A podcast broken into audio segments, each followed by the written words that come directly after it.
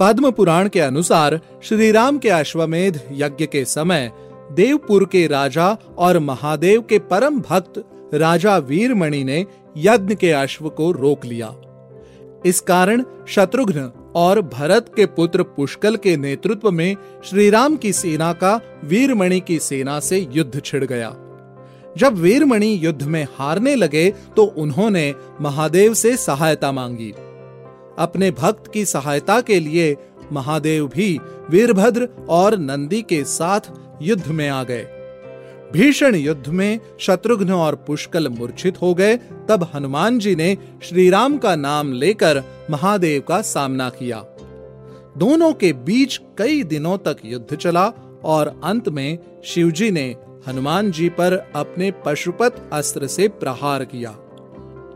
ब्रह्मदेव के वरदान के कारण हनुमान जी पर पशुपत अस्त्र का कोई असर नहीं हुआ।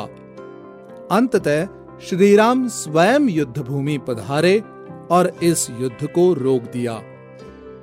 भगवान शंकर ने वीरमणि से श्री राम के चरणों में स्वयं को समर्पित करने को कहा और उनको आशीर्वाद देकर युद्ध में आहत सभी लोगों को पुनर्जीवित कर दिया।